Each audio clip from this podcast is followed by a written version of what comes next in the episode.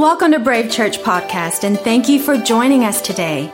We're in a series on Sundays going through the Gospel of Mark, but we also want to encourage you. If you live in the area, go to brave.church/homechurch and check out our home churches that are gathering together around these teachings throughout the week. We believe the kind of church Jesus came to start is more than a crowd. It's friends on a mission living life together. Another great way to connect further is through social media, where there is content designed to inspire and inform you. Here's this week's talk. How you guys doing? Awesome. Well, hey, welcome to Brave Church. We're so glad you're here today. If it's your first Sunday joining us in the new year, last Sunday we started a new teaching series called The Gospel of Mark. And it's one of the four books that tell the story of Jesus' life. And in it, we find some incredible stories of people experiencing Jesus. So this book's full of these stories: miracles, love, joy, peace, happiness, sorrow. I mean, this book has it all. But a little disclaimer, today we're not going to get to any of those stories because we're coming up on two verses that introduce us to a concept that is vital to understanding God's vision for life and for this planet. So if you have a Bible with you, we're going to go to Mark chapter 1, verse 14. Who's got an actual Bible with them? I love you. You guys are awesome. I got this Bible for Christmas. And I really like it. Also, if you want some notes, the ushers are on the sides right now. You're going to want notes today. And you can follow along with the scriptures and the notes. You can go on your phone or you can use your Bible like me. But we're going to look today at the kingdom of God. How many of you think that if I was bringing volunteers up here, that you could explain to all of us just briefly what the kingdom of God is? I think some of you could, but many of us couldn't because it's a little bit of a fuzzy subject. It's a little bit challenging, hard to wrap our minds around because it's so big. In fact, you can go your entire life hearing about it, but never really know what the Bible means by the kingdom of God. So we're going to take a 30,000-foot view as we work through these verses, and our goal is to see the big picture of what God's kingdom is and what it means for our lives. But I'm going to be up front with you before we get into it. The first half is a lot of information. We have a lot of history and a lot of background to cover. There's plenty of talks on the 3 Ps of prayer or the 4 Cs of character or the 5 Ks of kingdom. Okay, there's a place for those sermons, but this isn't one of those. Today, we're looking at something much bigger. This isn't wisdom for your life or how-tos for your marriage. It's if you believe that God is real, what is his mission? What is his purpose in this world? You guys are smart. You guys are reasonable. You're intelligent. You're good looking. You guys have it all, okay? So I believe in you. Hang on tight because the first half is going to be a lot of information, but there's going to be a huge payoff in the second half. Any history majors in the house? No. Okay, so nobody has a leg up this service. But we're all in it together, okay? Mark 1, verse 14 and 15. Let's read this. It says, "After John was put in prison, Jesus went into Galilee proclaiming the good news of God." So Jesus has come on the scene. We learned last week he came on the scene. He's baptized. And then he goes into the wilderness where he's tested. And after this is where his ministry begins. So John the Baptist, he's thrown in prison, he's locked up, and it creates this void and a clear distinction between the ministry of John and the ministry of Jesus. And so Jesus steps into that void, and he comes to us in this obscure corner of the empire in a place called Galilee. So verse 15, "The time has come," he said, "the kingdom of God has come near. Repent and believe the good news." Would you pray with me this morning? God, I pray that this truth that we find in your word, I pray that today it would penetrate our hearts. I pray that if we know the truth and if we know you, that we would be awakened at a whole nother level to the reality of your kingdom in our world today. In Jesus' name, amen. Amen. Okay, so this phrase, proclaiming the good news of God, is a quote from the prophet Isaiah. Let's take a look at Isaiah 61. This is in your notes. "The Spirit of the sovereign Lord is on me, because the Lord has anointed me to proclaim good news to the poor. He sent me to bind up the brokenhearted, to proclaim freedom for the captives and release from darkness for the prisoners, to proclaim the year of the Lord's favor and the day of vengeance of our God, to comfort all who mourn." This is a prophecy about the coming anointed one, the coming Messiah who will usher in a new world order where Yahweh is sovereign, meaning Yahweh is king. See, in Mark chapter 1, he's saying all this Isaiah stuff that was talked about hundreds of years ago, proclaiming good news to the poor, freedom for the captives, comfort for those who mourn. All of this stuff is coming to pass in and through Jesus. Jesus is the anointed one. Jesus is the Messiah. So this phrase, the good news, is one word in the Greek, and it can be translated good news or gospel, and it's literally an announcement. What is the gospel? It says, "The time has come, the kingdom of God has come near, repent and believe the good news." So this is Mark's summary of the gospel of Jesus. This is him in a few short verses giving us a concise version of what the gospel is. And it's broken down into two parts. It's a two-part summary. Number one, an announcement. And number two, a call to respond. And so these are the two things that we're going to look at today. What was Jesus's announcement? The time has come. The kingdom of God has come near. And then what was his call to action? Repent and believe the good news. Believe in this message that I'm announcing to you. So we need to ask three questions that are going to help us understand this text. And the first one is, what is the kingdom of God? Put simply, the kingdom of God is God's rulership. It's the exercising of God's power and authority and what you and I would call government. So in summary, the world is under a brand new government. A new king is in power, evil has been dethroned, and it's time for justice and a whole new way of living. Jesus has a lot to say on this subject, and I think he's kind of an authority. And when he was teaching his disciples to pray, he says something interesting. This is how he teaches them to begin to pray. He says, "Your kingdom come on earth as it is in heaven." This is a poetic device known as parallelism. In other words, two ways of saying the same thing. In your notes, the kingdom of God is a space where God's will is done. The kingdom of God is a space where God's will is done. This could be in a man. This could be in a woman. This could be in a thing, in a garden, in a home church, in a blank canvas, or even in a city. It's a space where God is king and God is exercising his authority to the point where his will is done on earth as it is in heaven. The word used for heaven is the same Greek word for sky or outer space or even air. Heaven is as close to us as the air we breathe or the air that we feel as the wind blows it against our faces. That's how close we are to heaven. Heaven is the space or the invisible world around us where God's will is always done. But earth is the space that you and I inhabit where God's will is not always done. It's a place where God's will doesn't always happen.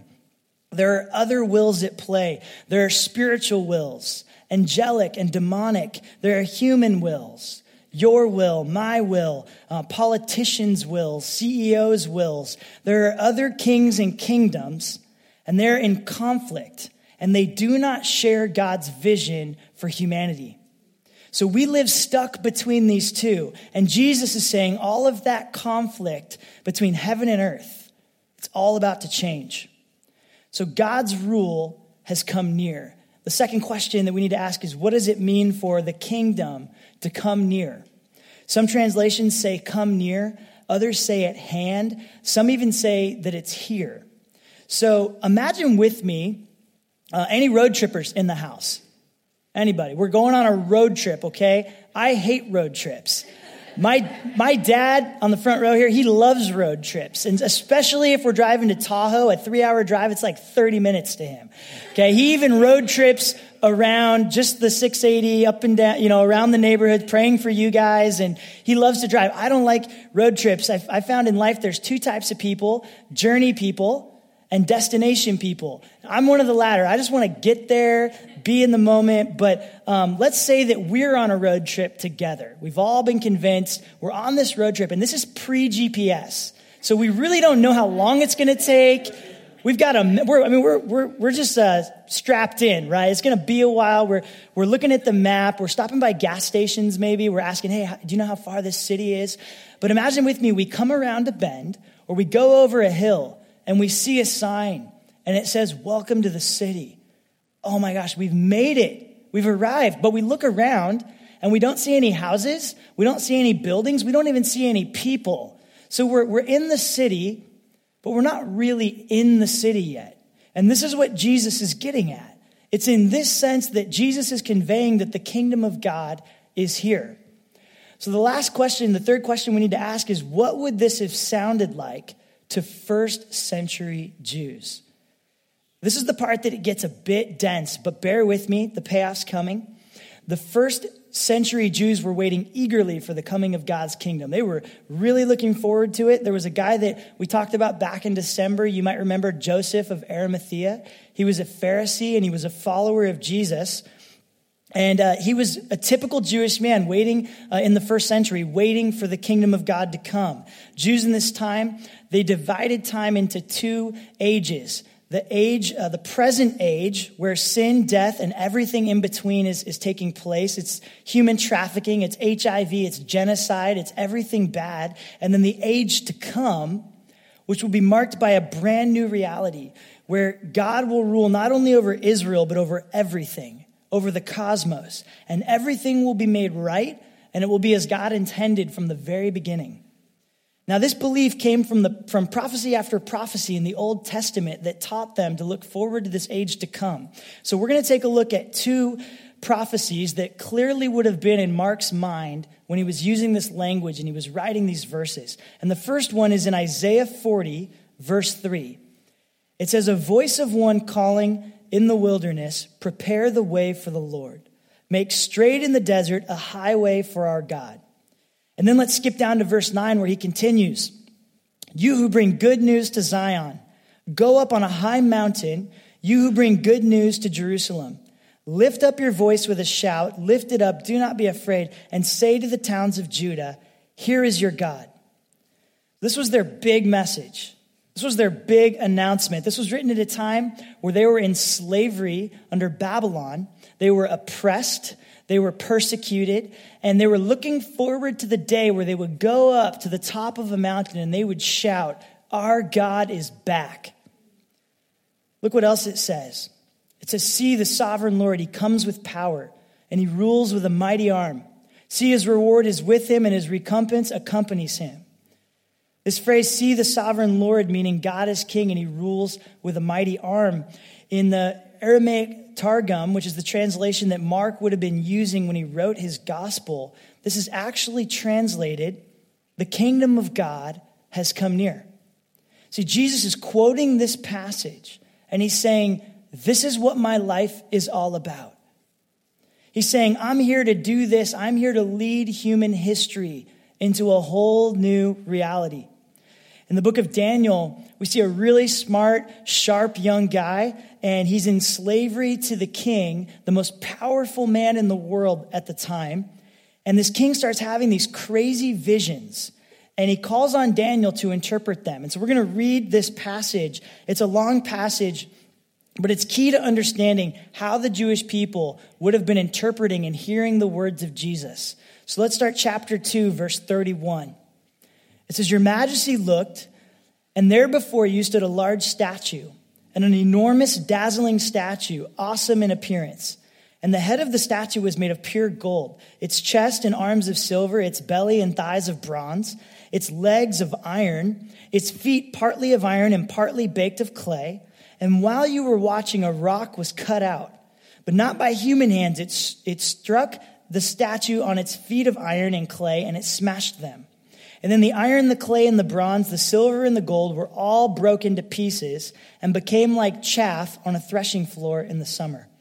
The wind swept them away without leaving a trace, but the rock that struck the statue became a huge mountain, and it filled the whole earth. And this is why Daniel doesn't work great as a bedtime story. Your kids are like, what's going on, right? But then verse 36, it's going to start to make sense. It says, this was the dream, and now we will interpret it to the king. Your majesty, you are the King of kings. The God of heaven has given you dominion and power and might and glory. In your hands he has placed all of mankind and the beasts of the field and the birds in the sky. Wherever they live, he's made you ruler over all of them. You are the head of gold. After you, another kingdom will arise inferior to yours. And next, a third kingdom, one of bronze, will rule over the whole earth. Finally, there will be a fourth kingdom, strong as iron, for iron breaks and smashes everything.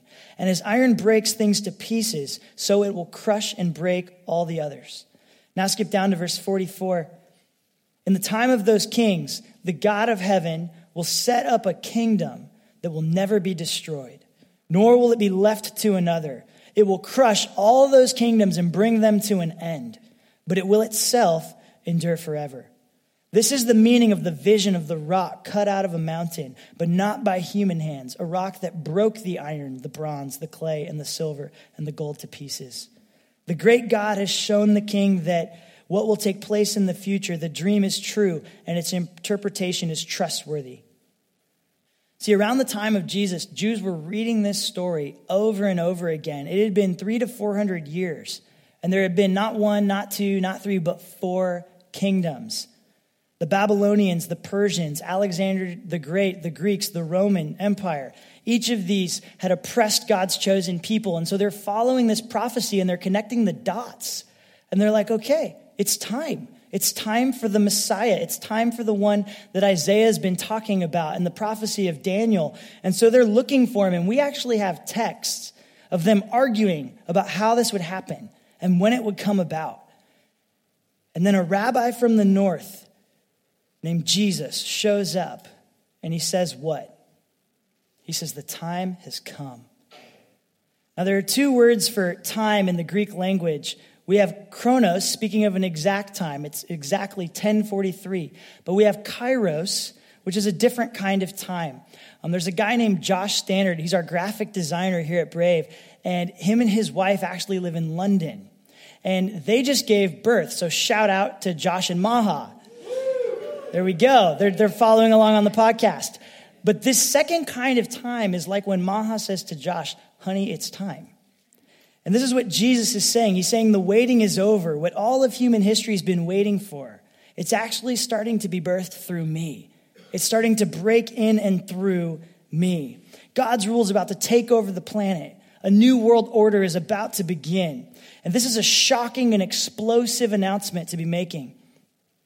So now the question that we've all been waiting for, how does this affect you and me? The second part is Jesus' call to respond, to repent and believe the good news, to believe in his announcement. And this message demands a response because this announcement, it really causes us to rethink everything. The old lifestyle of indifference to God and his will has to be abandoned. There's a theologian who's alive today. He's one of the foremost New Testament theologians. His name is N.T. Wright. And I had an opportunity to hear him lecture in the city a few years ago. And the way he translates this passage is give up your agenda and trust me with mine. See, we all have agendas, even if you're nice. You know, I think I'm a nice guy most of the time. I think you guys are nice people, but we all have agendas. There's hundreds of you in this room. That's a lot of agendas. Every single one of us has one. We all have something that we're hanging on to, that we're working towards, that we're waiting for. And I have no idea what your agenda is, but what Jesus is saying is he's saying, if your agenda doesn't line up with my kingdom dream, then you're going to have to give it up to follow me. If what you're chasing after has little or nothing to do with God's rule over the world, it's not worth it. You're chasing the wind. Don't waste your time, your money, your talent, your personality, your past, your dreams. Don't waste them on something that's passing away because life is short. How many of you know someone who died recently or maybe in the last year died too young? Life is short. Do you really want to waste it on the American dream? If you're here and you've decided to follow Jesus, never forget that you are a human being with the life of God inside you, and you're a part of a greater kingdom than what most of this world is living for. We got to get a better dream than a nice home and a secure financial future. There's nothing wrong with those things, but we have a responsibility to steward what we have. It should connect somehow to God's kingdom and his kingdom dream. Help out a single mom. Help out a single dad. Do something for someone that can't help themselves. What's your greatest life goal?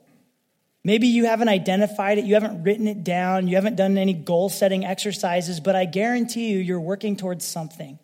You're living for something. Is your greatest pursuit in life taking a company public or going on a cruise to Mexico? There's a better dream. And I don't mean just church. We don't want all of you to quit your jobs and come work here. We couldn't pay you. Really. We believe God works through our vocation. There's a great book that I'm going through with a young man in our church. We meet up weekly and we're going through this book called Every Great Endeavor. And the tagline is connecting your work to God's work. We believe God wants your work to be connected to his kingdom dreams. But do you know how it connects? Have you discovered how your work connects to God's kingdom? I hear a lot of people in church talk about passion. Passion's really popular. It's a beautiful thing, and God uses our passions to guide and direct us. But urgency is the real key here, because urgency prioritizes our passion. Imagine with me, you're sitting at a doctor's office, and you've been given some very bad news. You have 6 months left to live. How might you live differently with those 6 months than you would normally live with the next 6 months?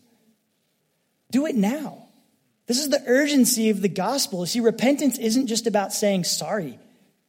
It's giving up your agenda and anything that doesn't fit within the long-term vision that God has for the world. It's saying, God, I want to spend my greatest energies, my greatest resources.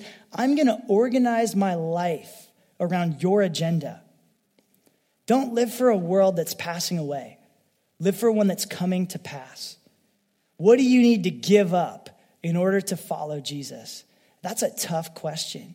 When we really ask ourselves that question, when we really allow it to confront us, it's a tough question. What do we need to set aside? What do we need to move on from in order to follow, to repent? When I hear this word believe, I tend to think of facts. I think of it almost like a math problem, like E equals MC squared or something. Like it's a logical thing, like I've decided I believe in this reality. But a better translation is trust. To turn and trust. See, everyone is trusting or turning to someone or something for their worldview. Maybe it's CNN, maybe it's Fox News. I hope it's neither of those. Maybe it's a pastor, maybe it's a counselor, maybe it's a professor or a parent. All of you are trusting in someone or something for your worldview. Someone to help you define what is ultimate reality. For what you think matters and what you think doesn't matter. And Jesus' invitation is trust me. He's saying, I'm trustworthy. My worldview, my kingdom dream is trustworthy. And what I'm telling you about the future, it's the truth. So what's the difference between believing and trusting?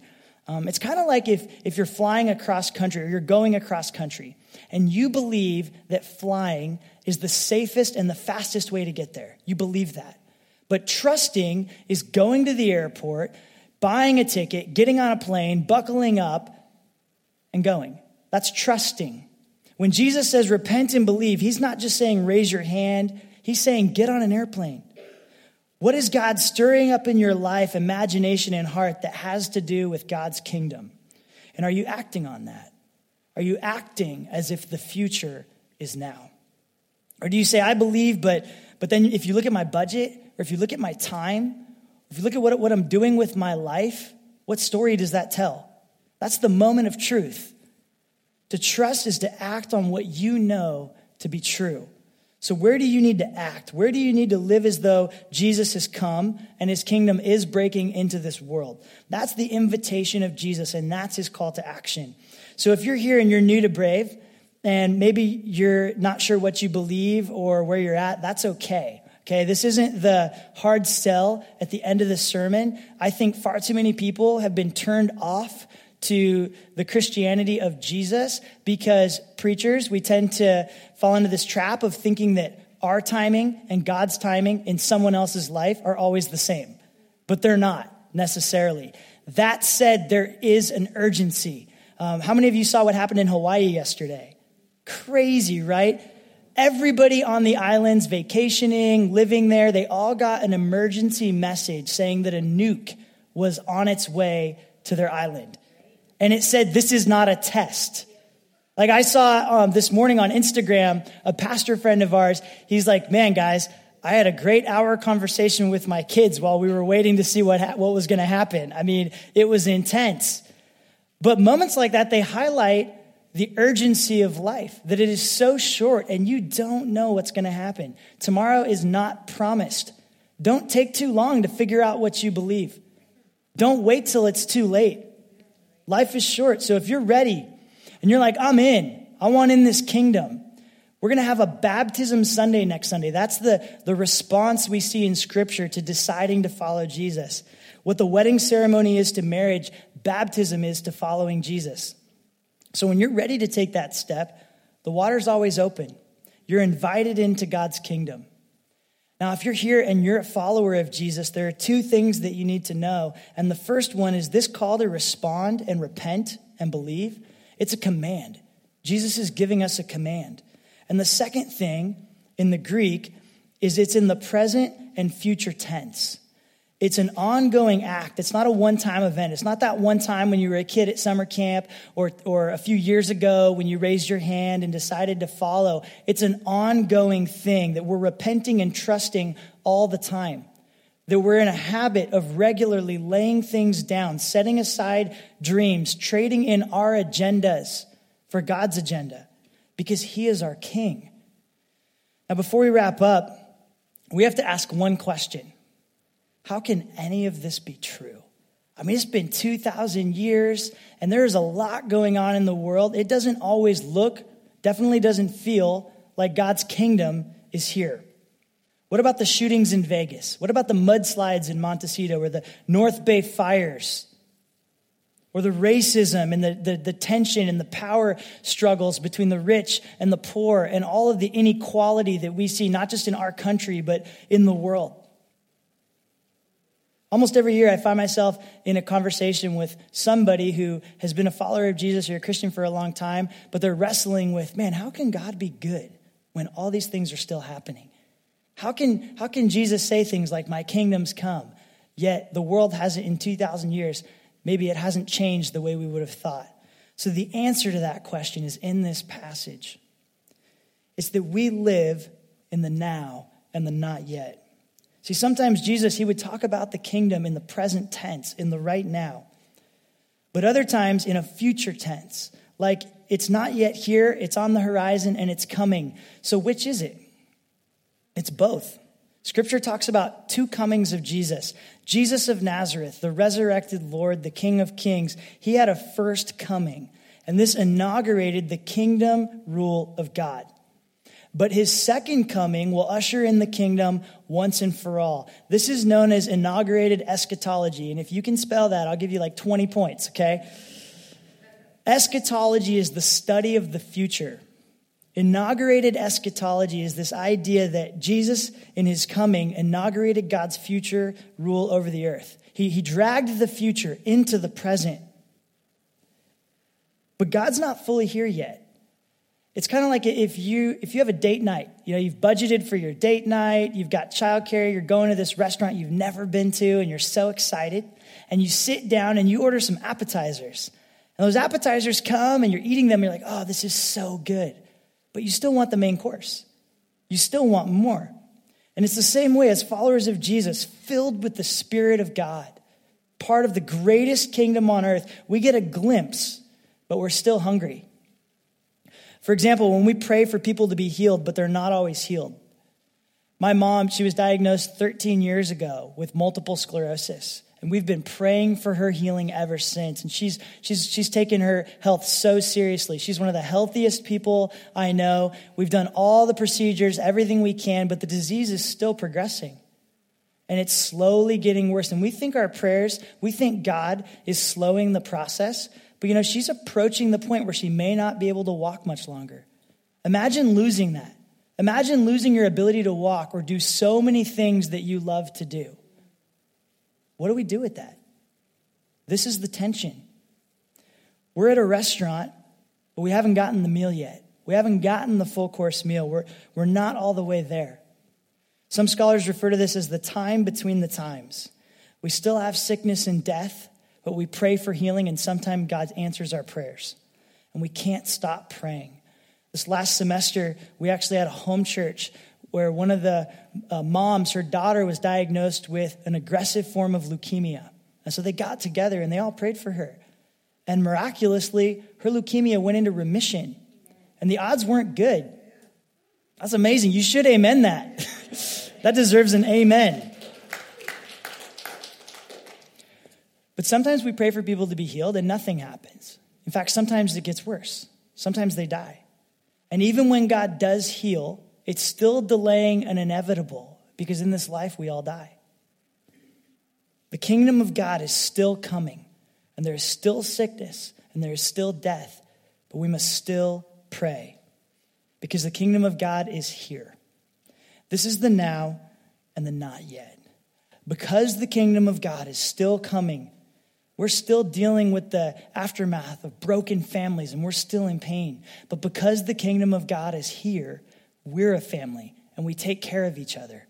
Because the kingdom is still coming, human trafficking exists. But because the kingdom of God is here, in the last 4 months, we raised $115,000 to help rescue and rehabilitate girls in Oakland who are caught in human trafficking, to give to Teen Esteem, a local organization that's helping with suicide prevention in our high schools, to help overburdened families in our region, and to spread the message of Jesus and the gospel throughout this region. You are the presence of God in the Bay Area. You represent the presence of God, the kingdom of God in this region.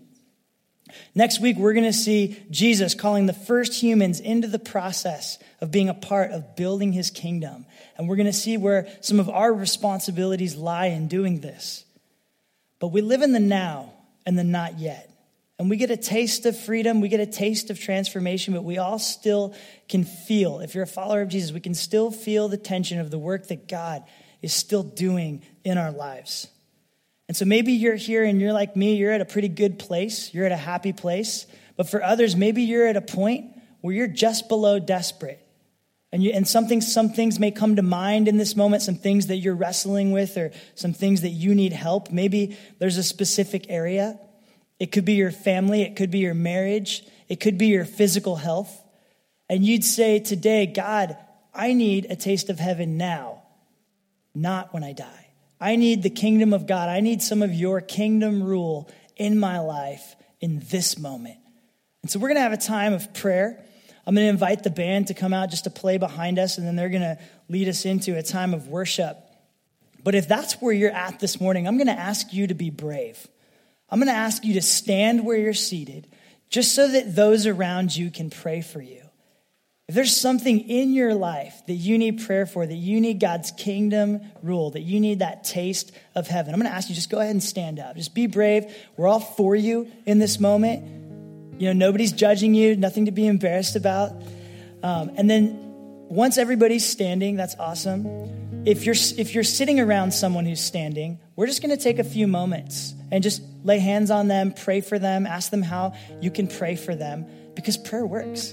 We believe in prayer. We believe that God cares, that nothing's too small, nothing's too big. So I'm going to pray right now, and then we'll go into this prayer time. Please pray for those who are standing.